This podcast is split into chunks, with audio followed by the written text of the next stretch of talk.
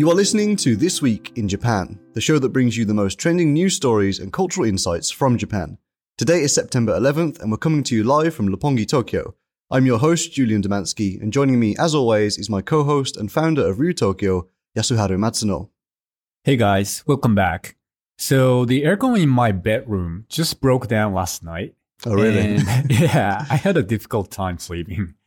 It's probably because I've been using it all the time this summer. Yeah, mine's been on non-stop for like four weeks, maybe. Uh, It's just, it's ridiculous. yeah. Anyway, don't worry. I'm ready to get into this week's news. So let's get started. Good to hear it. So, in this episode, we're going to be discussing the following big news stories Tokyo's curfew is lifted for bars, actor Yusuke Iseya is arrested for possession of marijuana, a plane is forced to land when a passenger refuses to wear a mask, Japan's biggest New Year celebration prepares for no audience for the first time ever, and the proper way to eat onigiri sparks up a heated debate online. Next week, the Tokyo Metropolitan Government is expected to lift the curfew, which previously asked establishments that serve alcohol to close by 10 pm. This will include karaoke bars and snack clubs. Recently, Tokyo has seen a downward trend in the number of new coronavirus cases, and the virus alert was even lowered to level 3 out of 4 this Thursday. Level 4 meant that the infections are spreading. This Monday, the number of cases dropped down to 77, the lowest number seen since July, and the first time to break under 100 in two weeks. Nevertheless, Tokyo remains the area with the highest concentration of cases by far in Japan, with 22,400 cases reported as of this Thursday. Governor Koike has reminded citizens to remain vigilant of a possible resurgence of cases. That being said, the central government is looking to include the Tokyo area into its domestic travel subsidy. The capital city was originally not included in order to prevent a rapid spread of infections, but residents in the area may soon be able to enjoy discounted domestic travel rates from as early as October 1st. Yeah, so this curfew was imposed around May time, um, at which point it was like its highest level. Yeah, originally. Yeah, and then it went down, and then it went Mhm. back up again, Mhm. and now it's back down. Yeah, yeah. I'm kind of wondering, like, what's the point of putting a time limit on going out in the evening if you can still go out in the evening? It seems a bit stupid. Yeah, I initially thought so. You know, I, I had the exact same thought. Mm. But when I went out for uh, drinking with my friends uh, Mm. recently, I noticed that um, if a restaurant is closing by like 10 p.m., Mm. their last order is like uh, 9.30 or even like 9 p.m., Mm. right? So fully enjoy the like eating out, like drinking experience. Sure. Like such a limitation deters you to go out and drink in the first Mm. place. Because let's say if you start uh, drinking from like 7 or 8 p.m., Mm. then you can only enjoy the time for a couple of hours, right? Mm.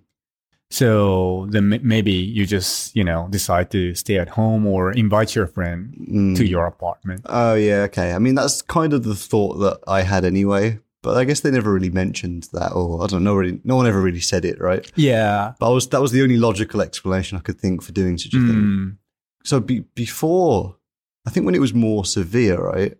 Uh, there was a limit that was eight p.m. yeah. Yeah.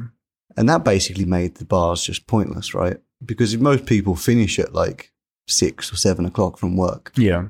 they're thinking, like, what's the point? Maybe get like one one beer and like a quick snack or something and then go Mhm, home, right? mhm. I Which I'm sort of like, you know, there's a lot of guys who like probably want to, even if it's one beer, they'll go for the beer, right? Yeah. Yeah. Mm, But you know, on top of like having to wear the masks and all the extra like precautions Mhm, and the mhm. distancing and stuff, mm, probably just makes it seem very unappealing. It does make me wonder though, because I, I was actually out with some friends the other day, and the friend that I was with, we went to this bar, and he knew he was like school friends with the guy who owned the bar, and it got to 10 p.m. And uh, my friend said to the, the barkeeper, like, "Oh, you could be closing now," and he was like, "Oh, no, no, it's fine," you know. So like, I think there wasn't there wasn't many people in the bar that weren't in our group, but because like my friend knew the bar owner, he just stayed open anyway mm. Past 10 p.m. I guess it's- not like a government enforceable rule, is it? These kind of curfews. Right. But in principle, if you operate after 10 p.m., then you won't be able to uh, apply for the subsidy. Hmm. which I believe is about like Nichuman or 200,000 yen per month, Oh, okay. which is not like that significant. Mm, Yeah. If you own a, you know, successful like restaurant business, mm. then you probably earn a lot more by not following the rule. yeah, yeah, But at the same time, you know, you don't want to make a bad impression towards your customers. yeah. So, so, yeah, like yeah, I think I think it's a very difficult like balance. So about this uh, go to travel campaign, Mm. um, I'm sure many of you may know uh, what this is, but it's basically a program where the government subsidizes your expenses for uh, travels within Japan. Uh, I believe up to 35%. But Tokyo was excluded from the campaign because we had high number for the last couple of months. Mm, yeah. And uh, Koike-san, the governor of Tokyo, demanded the Minister of Economy, uh, Nishimura-san, Mm, that I mean, he, Nishimura-san is the guy who's in charge of the Go to Travel campaign, right. And she demanded uh, that when the government includes Tokyo as part of the campaign from October, Mm, make sure that the percentage for the subsidization be higher than thirty five percent. right. Okay. And you know the logic? I guess because we missed out on some of that. Time? Yeah. Right. and citizens of Tokyo are paying the equal taxes, basically. Oh, okay. Yeah, makes sense, I guess. Logically, But, but, at the same time, like, I think like you just, I don't know, I don't care. Like you know, like yeah, me neither. But the reason that we all pay equal taxes is, is that like it's fair, right? Because like bad things don't always happen to everybody. So like you could say like, oh yeah, Tokyo pays the same amount of tax. Like we just had a typhoon, right, down in like Kyushu, and you know it wasn't the worst we've seen in recent history, but like four Mm. people died and many homes were destroyed. You know, but Tokyo doesn't have to deal with that kind of stuff, right? But you don't see people down in Kyushu being like, oh, you know, we, we want more, we, we want to pay less, less tax or whatever. That seems a bit stupid.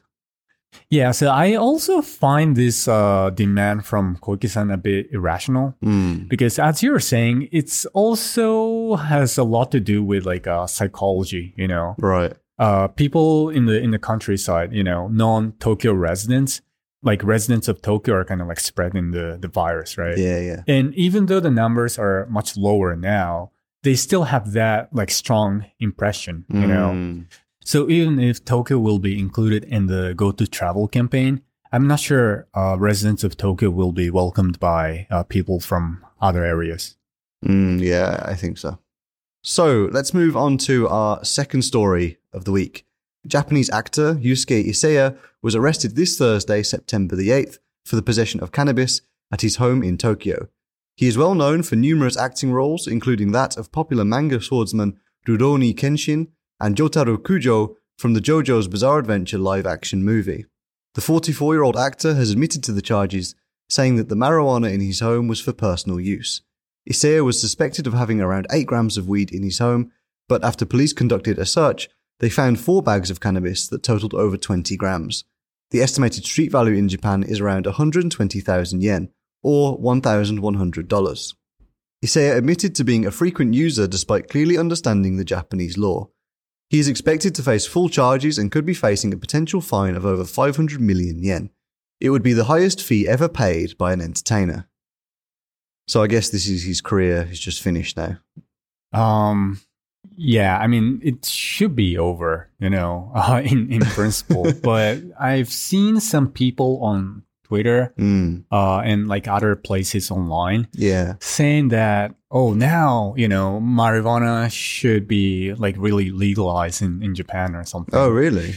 Yeah, but it was kind of like unexpected, you know. Mm. He he did commit the crime, right? Of But- course, yeah. Like I've seen like such comments more than usual, Mm, and it's probably because he's been a very popular actor. sure, yeah. So he's got many supporters too. yeah, I think that's always the case when like there's a particular crime, whether you agree with it or not. hmm And so let's say in this, you know, in this example, it's uh, smoking weed. Like it's the uh, the personality of the perpetrator Mm. usually reflects in like the people's outrage, like for him or against him. Because if it's a bad person who smokes weed, they're like, oh yeah, just send him to jail forever. But no, you know, if it's a favorable actor Mm. and you know, I mean, he's got like a lot of fans and he's got a successful career, Mm. then it seems to like diminish his behavior. Right. in, in like in the eyes of his fans, you know. Hmm. But I always feel like the the punishment really outweighs the crime in these kind of cases. Yeah, I see what you mean, but I just don't uh, trust someone who intentionally uh, breaks a law in Japan. Mm. I mean, I, I think uh, smoking weed in the US, where it's uh, legalized, and smoking weed in Japan, where it's illegal, Mm. is a totally different story, Mm. you know? And it's for him, like, uh, allegedly, he's been smoking for many years, like 20 years. Mm. So to to break the law, like you know, for such a long term, Sure, continuously, kind of shows his uh, true personality. I think. I guess so, yeah. So for you, it's not so much about the act of smoking weed or like the you know consumption of drugs, but it's Mm. more of like just breaking the law.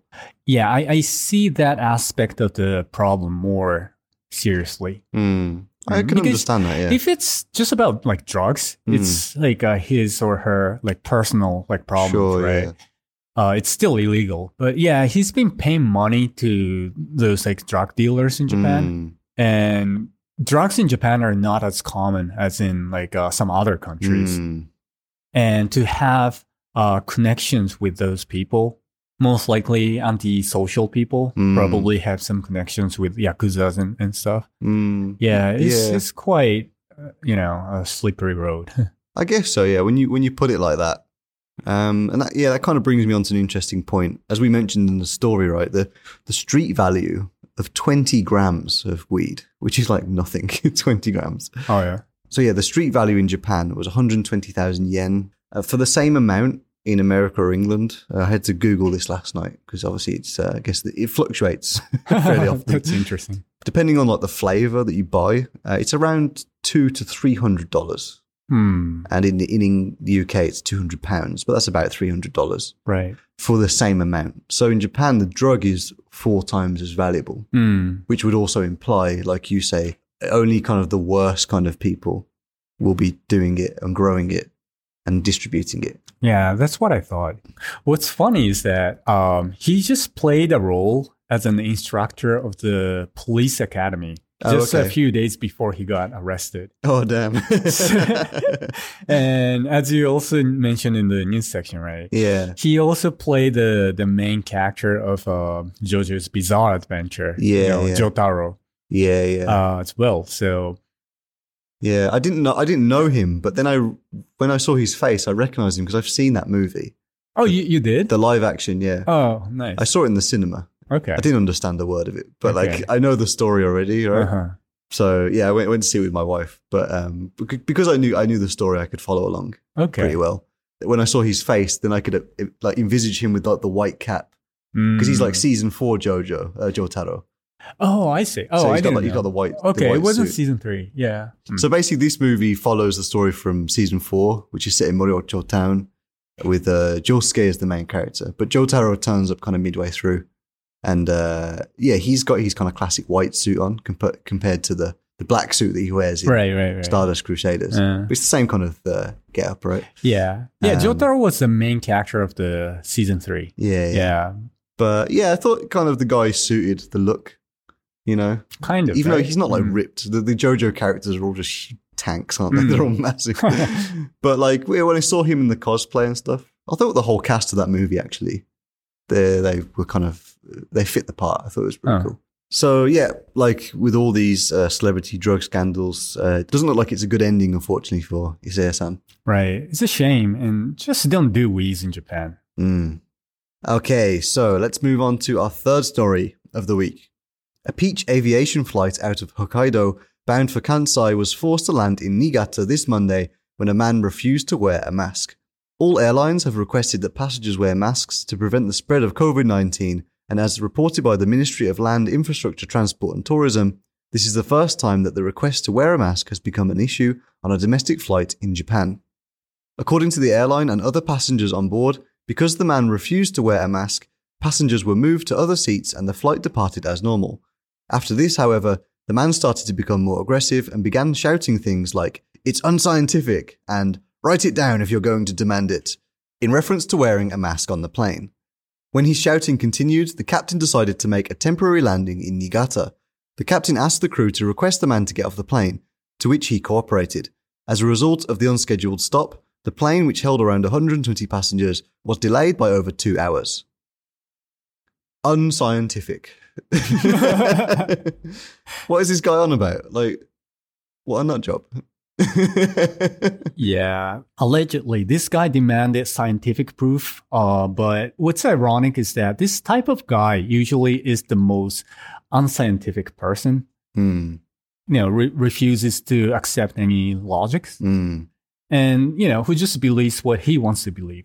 This is the kind of man that probably believes the earth is flat Right. or like, you know, the moon's not real. All these kind of crazy conspiracy theories. Yeah. I mean, science or logic is nothing to Just them, out the right? window, yeah. Yeah. I mean, it's not the first case we've seen in Japan of, you know, people refusing to wear masks, but Mm. I think it's probably a first for like a, gr- a flight being redirected. Yeah. Um, Well, pretty not, crazy, right? not redirected because uh, it was on the almost halfway between like Hokkaido and Osaka. oh, okay. So it's Yeah. kind of already at Niigata. Right. Almost. Just a slight diversion. Yeah, yeah, slight di- diversion. right? okay, okay. But I think uh, the captain has made the very right decision. Mm, Yeah, I admire his uh, courage and Mm. leadership to to make the emergency landing, Mm. because uh, if he doesn't, then it kind of sets the bad standard or Mm. you know bad example. You know, if you keep like shouting and complaining, then you don't need to wear the mask in the Yeah. public place, and especially on the flight. You Mm. know, wh- where like people are packed and enclosed, right? yeah, yeah. I totally agree. It's kind of how it is in like the UK and the US. You know, people just complain until they get their own way. hmm So yeah, I really admire this guy just being like, no, this is ridiculous. Mm. I don't need to give you evidence because it's already been proven by like millions of scientists. Mm. You know, and especially in Japan as a country, you guys have been wearing surgical masks in flu season Mm. to prevent the spread of flu, right? Yeah. For how many years? Like, that's because it works, right? Mm. Mm. It's so ridiculous. Yeah, I mean that's why it's a shame that this happened in Japan, you Mm. know. And it's also kind of like unbelievable Yeah. that this man is still not arrested. Did you know that? no, no. I mean, is there a charge? Can can he technically be charged for? I think uh, if the airline uh, sues him, Mm, then he could be arrested for the forcible obstruction of business. yeah. But I think the airline is also thinking about their their branding as well. Yeah. And most of the Japanese corporations uh, that you know offer these kind of like services are Mm. quite like soft on their customers. yeah. So it's it's really up to the company, I guess. Yeah. He's the uh, kyakusama. Well, kami-sama desu yeah, yeah, that's you know I, as we kind of discussed, like it's been changing these days. Uh, It- you know, yeah. it's no longer that customers are gods, Mm. and people are starting to notice it. you know, but as a matter of fact, like 120 people were affected by this Mm. emergency landing, and they've more or less uh, incurred some some losses. You know, course, either like either or uh, time, like money wise. Yeah. Yeah, you know, you know. Actually, I was on that flight, and I was going to Osaka to sign a Mm. big deal with an oil baron for trillions of yen. Trillions. Trillions, yeah, wow. tens of trillions. So I think I should be uh, reimbursed. yeah. At least I don't know. I'll only ask for ten percent of the deal. That's fair. Okay, so I- may- I- maybe a couple of uh, trillions. Uh, Just a couple. Of, yeah, I'm not greedy. Oh, okay. Yeah, but you know, I was deaf. Don't ask for tickets. I lost them. Don't ask for anything, any proof, Mm, because I lost it mm. all. Mm. But that would be that would be too scientific to ask for proof. were we having a, a phone call um, during that? No, time? no, no, no. That was my twin you were talking to. Oh, Jo- Jolion. Jolion. okay, yeah. Uh, good luck with the, the lawsuit. you Yeah, know. yeah, yeah. I, I, I hope you win. I could do with a few trillion, yeah. um, so obviously this story is kind of ridiculous, right? Mm. But I thought there was there kind of is a small silver lining. So many people in Japan have been shocked by this man's behavior, Mm, right? But that's because this behavior in Japan is unusual. of course. So you, that's kind of what I see as the silver lining. It's like it's outrageous, but it's rare. Mm. Because in like in the UK, for example, this kind of thing is like almost a daily occurrence. really, Well, yeah, like maybe not the plane being landed, Mm. but just people out in public with no regard for other people's safety, Oh yeah. refusing to wear masks, Mm. just being dicks basically, Mm. causing a scene, and then eventually getting their own way Mm, because they just refuse to back down. right. So, like, as much as like maybe Japanese people might detest this man and think this is outrageous, I think you should all consider yourself lucky Mm, to live in a society where most people mm. follow the rules. Yeah, you know? I I agree. Yeah. I mean, um, I've lived abroad for many years, you know, in Mm. several different countries. But yeah, I actually feel lucky that I I'm based in Japan now. You Yeah. know, during the COVID crisis, yeah. I feel more safe living in a society where people really care about like others. Mm. I mean, sometimes it's it's a bit too much. You know, Mm. people think like too much about like causing harm to others Yeah. that's yeah there is a it bit of a matters, downside it- to it but good, yeah, yeah. for this kind of uh during this kind of crisis Mm. it's a good thing for sure Yeah, definitely. So, on to some entertainment news next. Kohaku Uta Gassen, or more commonly known simply as Kohaku, is an annual New Year's Eve television special that is broadcast by NHK and airs live on national TV, radio, and some international TV programs simultaneously. The show splits the most popular music artists of the year into two different teams, with the red team consisting of all female artists and the white team consisting of all male artists. At the end of the program, both the judges and audience vote on which group had the best performance. For artists, an invitation to participate in Kohaku is considered a milestone in their career due to the large reach of the program, which has been broadcasting annually since 1953. However, this Thursday, NHK announced that this year's Kohaku Uta Gassen will be held without an audience for the first time in history. The television broadcast will also be shortened by 15 minutes compared to other years. More details about this year's unique Kohaku are expected to be released closer to the date, but for now, the station has stated that we will take thorough measures to avoid infection of the performers and staff with coronavirus. So I think this is news that probably doesn't surprise anybody, Hmm, you know, because of the current situation of the world. right Um, but I myself have never actually seen this show. Um, I've only heard of it. oh really I've heard of it many times, but Hmm. I've just never watched it. maybe You- I've just seen clips. Hmm. Uh, could you maybe tell me a little bit more? Tell the audience a little bit more. yeah so uh, most people in japan simply refer to this event as kohaku Mm. and ko means red and haku means white oh, okay. So yeah, as you explained, Mm. um, you know, male artists and female artists like split into two groups, Sure, sure. and they kind of like compete, you know, uh, based on the performance. Mm. And at the end of the show, uh, the audience gets to vote, Oh, okay. you know, which team performed better. Oh, okay. So, Yeah. Kohaku, that makes sense. So Uta is sing, song, right? Yeah, Uh, what's Gassen? uh, gassen or uh, katsen uh, means a battle. Oh, okay. Yeah, so like singing battle. Oh, okay. Makes sense. Uh-huh, yeah. thing. Red, white, singing battle. Yeah, yeah. it's very logical. yeah. But it was almost like a Super Bowl of Japan, you know. Oh, okay. It's, uh, it used to be the TV show that's got the highest like ratings mm. throughout the year. Yeah. And I just found this number on Wikipedia. Mm. But in 1960s, Mm. uh, the highest ratings it's got was 81.4%. Oh, wow. So it means that more than, you know, uh, if there are like 100 televisions, yeah. then more than you know 80 of them were like tuned into kohaku Yeah. you know Oh, wow. and still today i think it was last year uh the ratings was um like around like 40% Mm. so it's almost that like uh one out of two people in japan are tuned in on uh kohaku on Yeah. the new year's eve Oh, wow. Yeah. I mean, I guess like for someone who's like just looking at the numbers, that might seem like a big drop off, right?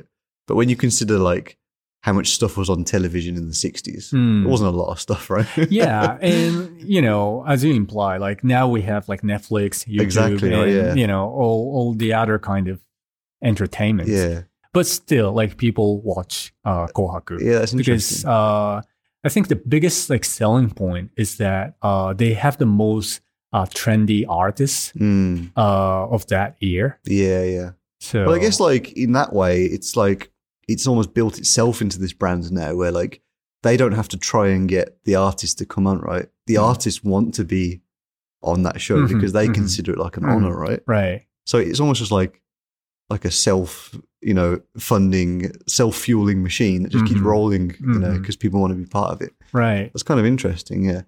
And I think people still prefer the live uh, performance by the Mm. artists than the recorded ones. Yeah. So, for example, the one you told me, uh, Gurenge sang by Lisa, Oh, yeah. Yeah. that's got almost like 70 million views, Yeah. you know? It's And- crazy, right? Yeah. Half but- of those are me. I really like that song. That's a great performance. right. And um, what what I found interesting is that you can listen to her song everywhere, you Mm. know, on, on Spotify or you Mm. know, and it's perfectly recorded. Mm. But I think the reason why many people love this video still is that uh, it's quite real. You know, Mm. it's first take, and there is no uh, post and like edit Yeah. thing. Yeah, I think people enjoy the the live like real action by the the musicians or artists in, Oh, in certainly, general. yeah. I mean, I think like live albums are still quite popular, right? Mm, For like, a lot of mm, artists. Right. You know, I personally don't listen to them. I prefer it to sound perfect. Oh, me too, actually. But but y- I think, yeah, yeah. generally they do sell quite a lot, you Mm, know, from any genre. mm. So I think the strength of Kohaku is there too. You know, they gather the most like popular artists of today, Mm. and they let them perform live. Mm. So that that's probably why they still boast the the high ratings. Mm. Yeah, interesting. So yeah, for this time, obviously they'll be performing on stage. Uh, just there won't be any crowd there, right? Hmm. Um, but mm, it's not the end of the world. I can imagine it being kind of disheartening if you are one of the artists. Mm, Um, But mm. at least they didn't have to cancel the whole event. yeah, you know, yeah, that's the the whole sil- thing. silver lining, you know, right? totally. Yeah. Yeah. Um, but I think, you know, over the last few months, a lot of performers have kind of been developing ways to do this, you know, kind of thing Mm. live, you know. Um, do you know uh, Miyavi? That kind of big rock Yeah. guitarist in Japan, right? How do you know him? Uh, I've taught some songs to some students. Miyavi. He's quite, he's Oh, quite I big, though, right? Hmm. I mean, even if I hadn't, I think I would have heard of him by now. Um, but yeah, I actually found his YouTube channel uh, a few weeks ago. Hmm. It just kind of popped up in my feed actually, but he was doing like a live broadcast. He's got like a little studio in his house, and that was pretty cool. Yeah, he just had like a webcam, and he was just like talking to the audience and stuff. And then he's like, "Oh, what song do you want to hear?" Hmm. And then you know, he just like every every between every song, he was just chatting. And then he'd be like, "Oh, okay, but you you, you guys want to hear this song, whatever." And he, you know, he has like tracks and stuff he can play Hmm. from his computer. And he was just doing like a custom set list and just playing through the songs and, you know, singing and stuff. Oh, cool. It was really cool, yeah. And uh, it, it sounded good. Hmm. Thought it'd be interesting to see. Uh, Hmm. This might be the first uh, Kohaku Uta Gassen I actually watch. Hmm. Because, hmm. like I said, I've never checked it out before, but now, it's kind of piqued my interest, you know, right, right. checking it out. Um, so, yeah, it'd be interesting to see. Hmm. I mean, uh, they've got many uh, anime song singers these days Oh, okay. to attract the, the young audience as well. All right. and I bet Lisa will also be on the show. Yeah, I'd love to see that. Hmm. Cool. Okay, so let's move on to our random story of the week. You may think that proper chopstick etiquette should be your biggest worry before having a meal in Japan. But did you ever consider your onigiri manners?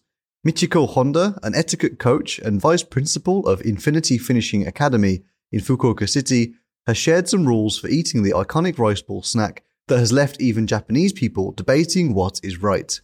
According to Honda, when eating an onigiri, the bitten portion must never be shown, as it is unsightly. Also, when taking a bite, one should keep their onigiri horizontal to their mouth afterwards, so as not to show the bitten portion. Splitting it in half and taking bites is also not an option. If rice manages to get stuck on your hands while eating, as it so often does, the natural response may be to lick it off. However, according to Honda, any rice that gets on the hands should be wiped off with a hand towel.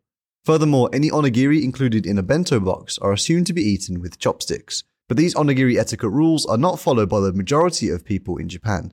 Onigiri are usually seen as a casual food that can be eaten on the go if needed. So, yeah, certainly an odd story Hmm. to kind of uh, finish up our show here, but just, yeah, just odd. I don't think I've ever eaten onigiri with chopsticks. Me neither. Um, and I've never seen Japanese people doing that either. hmm I don't know where to start, but uh, I've been eating onigiri since a small child, Mm. And I've never heard of such rules. You know? That's my short answer.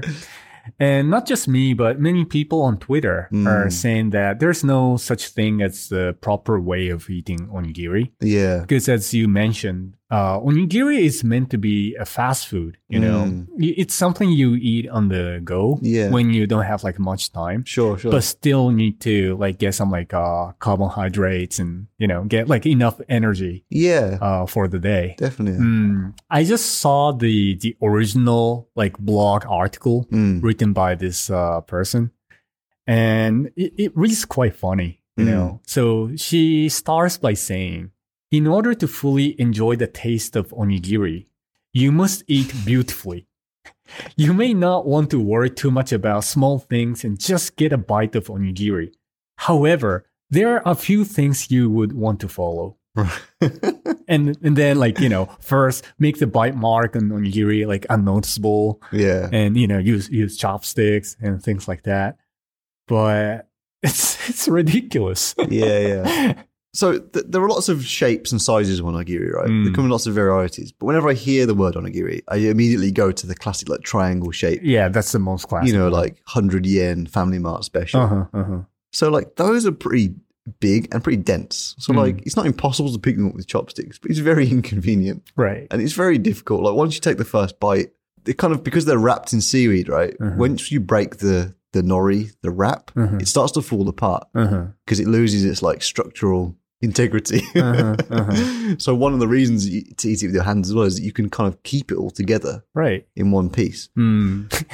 yeah it kind of defeats the whole purpose i think Yeah, yeah. and um onigiri is also a popular like snack Mm, uh you know when you go out for a picnic mm, but yeah if we need to like follow her rules mm, then you know it means that we may need to carry the the chopsticks mm. uh, with onigiri you know it's like what's what's the point Yeah, that's it. You you leave in the house and you like, you know, wallet, phone, keys, chopsticks. Uh-huh. Right. Make sure they're all prepared. you know i must admit that there are many rules and protocols uh, in japan where it comes to eating certain types of food Mm, so for example uh, mo- probably the most famous one is sushi right mm, the way you kind of like uh, hold it and dip sushi into like soy sauce and Mm. stuff and put like uh, wasabi. mm. There are some like specific uh, protocols. Yeah, Uh, yeah. I mean, even though like you don't need to like follow all of them, Yeah. there are some like guidelines to it, right? But even those are designed to like enhance the flavor, right? Mm-hmm. So like, you know, you don't you're not really supposed to put soy sauce on the rice. Mm, Or like, you know, if you put the wasabi under the fish or on top of the fish or whatever. exactly. Yeah. But I don't know, just eating onigiri with a chopstick, it doesn't, or eating onigiri with chopsticks, it doesn't enhance the flavor at all. Yeah, yeah. But you know, the way I see it is that um, you know, if you create new rules or manners on Mm. certain things, Right. then of course you become the expert of those rules, right? Yeah, yeah. Because they, they are set by you. True, yeah. So I see it as a scam, you know. Yeah, that's what I feel like. Yeah, She- she's, trying, to like create a new business or become a, a new like authority. It's like Scientology for onigiri. She's Mm. trying to make a new cult. That's what I always thought. Like when I saw like Infinity Finishing Academy, it sounds like a cult. what does that mean? The Yeah. name is just I like must agree. no yeah. meaning. Uh-huh. It's so weird. Mhm. and also, infinity and Mm. finishing Mm. are like opposites, right? Yeah. It Infinity doesn't end. con- contradicts itself. Yeah. the first red flag. yeah. Obviously, I can't have uh, you know, I can't have a native opinion as Japanese, but it looks like a lot of people on Twitter agree with your opinion, right? Yeah. So uh, some some kind of comments here. Hmm. Um, onigiri is eaten by hand. It's not designed to be elegant, which is completely true, right? Yeah. That's why it's just like a brick, like a brick of rice. Uh-huh. Um, one guy says, "What? It's going to look a lot worse if the rice ball breaks and falls when you're trying to halve it." Which again is true because they're too big, True, right? Yeah, true. just too big. Yeah. Uh, one person, I like this person's comment. They're trying to compromise. They say, uh, maybe they should make rice balls bite sized to avoid all this confusion. so they're not really like, you know, um, kind of protesting this person's uh, advice, but they're just saying, you know, well, maybe make them more compatible with chopsticks. So yeah, I would agree with a lot of these. And one thing I would say is that, like most onigiri is like 100 yen, right? So like, I think like having a proper way to eat something has a direct correlation to the price, right? Mm. The more like expensive food is, the more you treat it with respect, I find. But like, I doubt like, I don't know, the old lady who like made your onigiri in some like factory in the middle of nowhere is going to like walk past you in the street and be like Mm. shaking her head like, I made that. I made that onigiri. and I, you're not eating it with chopsticks. Right. Yeah. I, I agree. Yeah. Mm. Generally, the, there is a correlation between the, the price and the number of like protocols that you need to follow, right? so yeah, I mean, the most uh, obvious examples may be the French restaurant, Mm. right? There are many, you know, rules that you need to follow. The Oh. way you use like chopstick. Oh, well, Not chopsticks.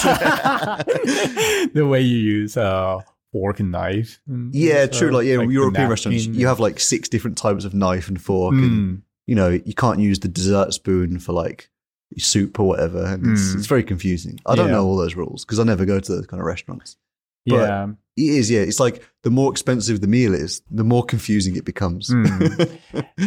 And I, I think every culture has that kind of uh, like rules. I think so, yeah. Mm, but yeah, for onigiri, it's Yeah. a bit A bit overkill, I think. mm, overkill. yeah, maybe that's the word.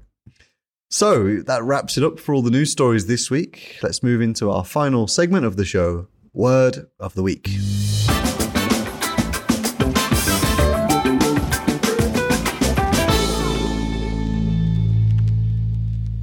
Okay, so today I'm going to introduce you an interesting wasei eigo or Japanese English phrase. As always, wasei eigo is a Japanese language expression based on English words that do not exist in standard English. The word of the week is my pace or my pace. Have you heard of this one? I have heard of this word. Hmm. So can you ex- can you explain? Uh, well, actually, this, this one is quite self-explanatory. It's like going at your own speed, right? It's like your your pace, my pace. It's Uh, No? that's the Tell, way. tell me more. that's I don't. That's the way I've heard it before. It's like um, it's like doing it in a way that you are comfortable with, like my Hmm. pace. I mean, I don't know if there's more like subtle meaning to it, Yeah. but that's the way that I've heard it being yeah, used before. of course, you know, it's uh, derived from English. Yeah. You know, so uh, it's it's of course not not too off. Mm, It's almost right. But as you as you said just now, there are like subtle like nuances. right. Okay. Um, so my my pesu is a word that's often used to describe like other people around you. So for example, if someone tells you, uh, "Julian ってすごいマイペースだよね," then Mm. like what what do you think about that? Oh, if it's saying that way, um, it's me more like I'm being like inconsiderate to other people. I'm just doing it at my own speed, but I'm not paying attention to what's around me. Is that Mhm. kind of how it sounds? Yeah, yeah, Yeah. So yeah, if I need to choose between positive or negative, Mm. then it's slightly negative. Oh, okay. I'm not sure if you've noticed, but Japanese people generally like people that can conform to the society Right. yeah, or, you know, groups groups of people, yeah. right? Mm. And many of them actually don't like eccentric people with unconventional or sometimes innovative thinkings. Yeah, yeah. So, you know, especially if your boss like tells you, uh, 君は本当にマイペースだな. Mm. You know, you're really my pace. Yeah, yeah. Then, you know, you may want to double check what he or she really means oh, okay. because it can mean like, I mean, it can still mean positive, uh, Yeah. in a way that you, you have your own pace and you're not easily affected by like others. Yeah, yeah. But at the same time, you know, as I was saying, like traditionally, oh, okay. Japanese society or Japanese people don't favor uh, such people. Hmm. And what's also interesting, I think, is that the word maipesu is also used in the second person or the third person. Oh, okay. So he is maipesu. Yeah, yeah, You, yeah. know, "あ you are, あなたは Yeah, yeah. maipesu. You wouldn't say like my pace de because you're not going at your pace. Or could you say that? like, uh, yeah, you, you'll never say like your pace Yeah, or yeah, yeah, his yeah. pace. Yeah, yeah. Right. Like, like he is my my pace. Yeah, right? yeah, like an So it's adjective, yeah, you that's know. what I mean. Yeah, Mm, interesting. mm. You know, it's kind of funny actually because I, I think the last time I heard that word being used, it was actually a gaijin that used it. So maybe they used it incorrectly. and Oh, perhaps yeah. that that gave in me- Japan. Mm, maybe that gave me the wrong impression. Huh. So a friend of mine actually, Oh yeah. he was just talking to his girlfriend, and we were just joking around, and he ca- called her my pace or something like that. But it kind it's kind of what you're talking about. As he, he said it as a joke, Uh, and you know we were all laughing about right, it. Right, right, right. But now I'm thinking like, oh yeah, maybe he used it mildly like incorrectly. Even though we all understood, we all laughed about it. Uh-huh. But maybe, yeah, maybe it was used without the subtlety that you're implying it has. Yeah. But um, I would also say that the Japanese society and the way people think Mm. are also changing. sure. And, you know, we're finally starting to notice that we need to have more ideas from outside, Mm, uh, from, you know, really unique people mm, uh, with unique ideas sure, sure. that can change the, the society and Yeah, yeah. kind of like, you know, to keep like evolving and innovating. Mm, definitely, yeah. So that's why it's not as negative as it was in the past. Mm. But yeah, you, you kind of get the, the nuance, right? Yeah, sure. If you think of like a my pace celebrity, who's Hmm. the first person that comes to your mind? Maybe it sounds like a very random example, Mm. but it just, you know, came into my head. So, you know, uh, Conor McGregor, Oh, okay. yeah, the, the, The UFC yeah. like champion.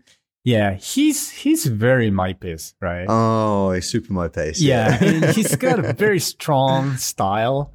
He Yeah. keeps like mocking and uh, provoking his opponents, but Yeah. he himself, I think, is quite like my pace.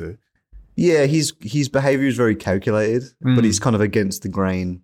Uh, he's very like tactical in Yeah, like yeah. controlling his like opponent's mindset, Yeah, yeah. and I think we can attribute that to his uh, my pace uh, personality or you know, Yeah, yeah. nature too. Interesting. Hmm. Well, that's all for this week in Japan. Whichever platform you're listening to us on, make sure that you're subscribed for a new episode every single week. Thanks for listening, everyone. We're also releasing new videos every week on our YouTube channel, so search for Real Tokyo and find us there. Okay, everyone, so stay healthy, stay safe, and if anyone calls you my peisu, then be sure to double check your behavior and make sure to fall in line with society. And be sure to check back next week for the very next episode of This Week in Japan.